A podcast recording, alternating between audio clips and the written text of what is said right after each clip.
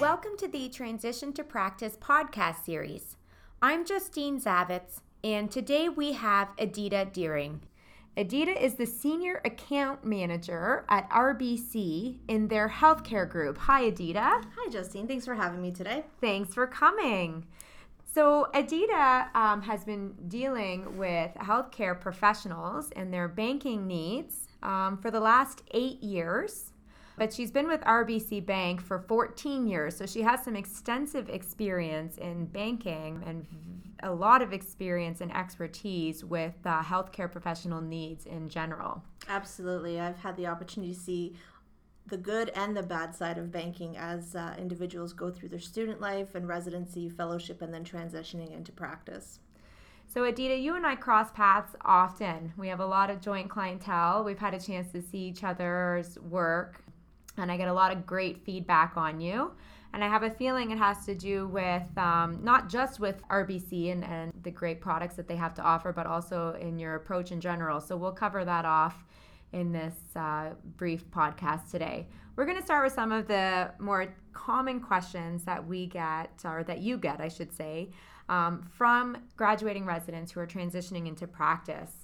And the first of which I think we both hear quite frequently what happens to their student lines of credit um, and bank accounts when they transition into practice?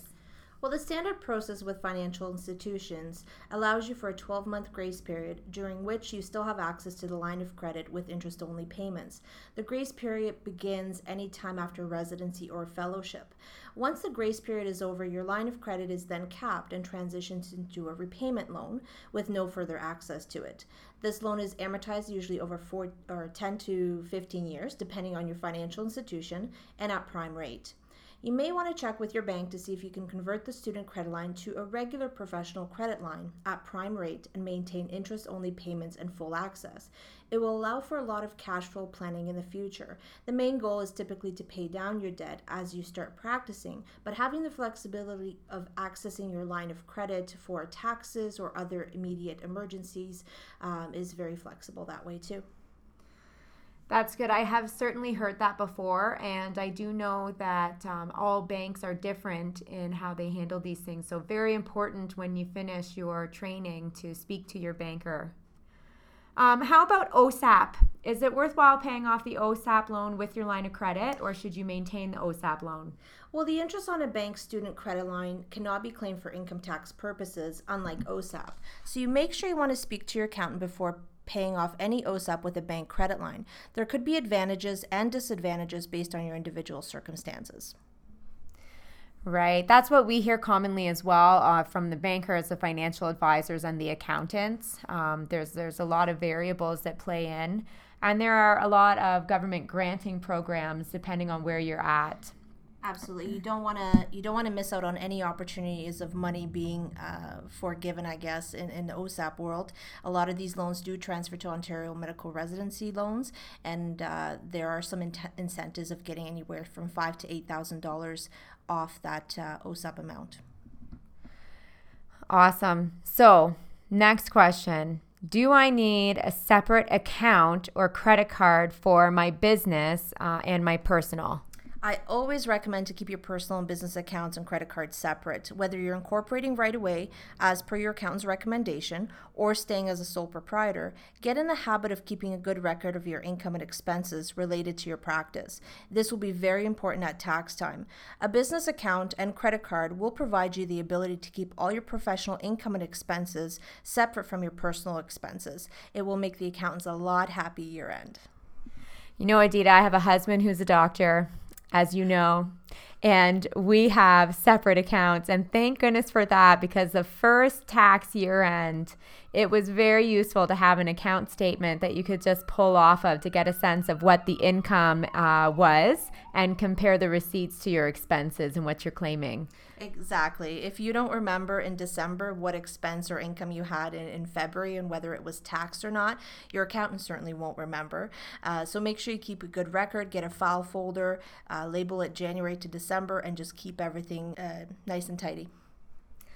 Cool. So, one of the first things that a lot of residents like to do when they graduate, knowing that they're going to have a nice income finally, after all that hard work is maybe buy a home. They know they're going to be in one specific area, they've got a job. Um, should they be pre approved for their mortgage before they start to look? Yes, you should. Getting pre approved for a mortgage is free and puts you uh, under no obligation. Best of all, when you start to look at properties, you'll know exactly how much you can reasonably borrow to buy a home and what, what your mortgage payments will be. Buying a home is one of the biggest expenses that you will have. If you have not purchased one during residency, you certainly will want to do that as you transition into practice. With the pre approval, you're also able to lock in an interest rate for a specific length of time to protect against an increase in interest rates. If rates go down before that time period elapses, you will automatically get the lower rate for the term you selected. Always keep in mind, too, it's not about what you can be pre approved for, it's what you can comfortably afford on a monthly basis. Everybody's lifestyle is different. If you enjoy travel or the finer things in life, having a large mortgage payment will affect a lot of those things. So don't be house poor and make a reasonable decision as to what you're comfortable um, in affording on a monthly basis. That's a great point. We always refer to it as the new level of poor. As you get out and you start working, uh, you think, my goodness, what am I going to do with all of that money? But you quickly learn how to spend it, don't you? Uh, you do, and there's that wonderful thing called tax that uh, you will have to pay at the end as well.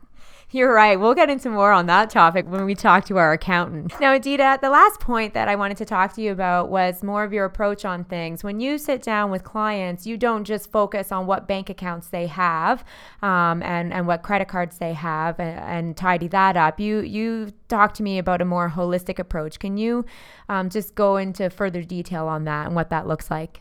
Absolutely. Uh, when I meet with clients, it's all about discussing, you know, what's important to them today and then in the future as well. Bringing in your team of advisors is very important and having uh, regular conversations. I mean, Justine and I uh, speak on a regular basis regarding clients because the insurance needs may change, the banking needs may change, and looking at a holistic picture, ensuring that your accountant's on board uh, provides for that proper planning, uh, tax planning, and insurance planning as well to preserve your wealth. Awesome. I know here we call that partners in practice, where we partner with our clients in their practices, but we also partner with their other advisors in their practices to make sure that they really are aligned and cohesive. So, Adita, do you have any final points to make today? Just make sure you look for the right advisor wherever you end up in Ontario or outside of Ontario. Make sure you look for a professional who deals specifically with healthcare to ensure you're getting the right advice. Uh, every client is different, and you want to make sure that your uh, products and solutions are customized to your financial needs. Thank you so much, Adita. Uh, again, that's Adita Deering with RBC. Stay tuned for our next podcast.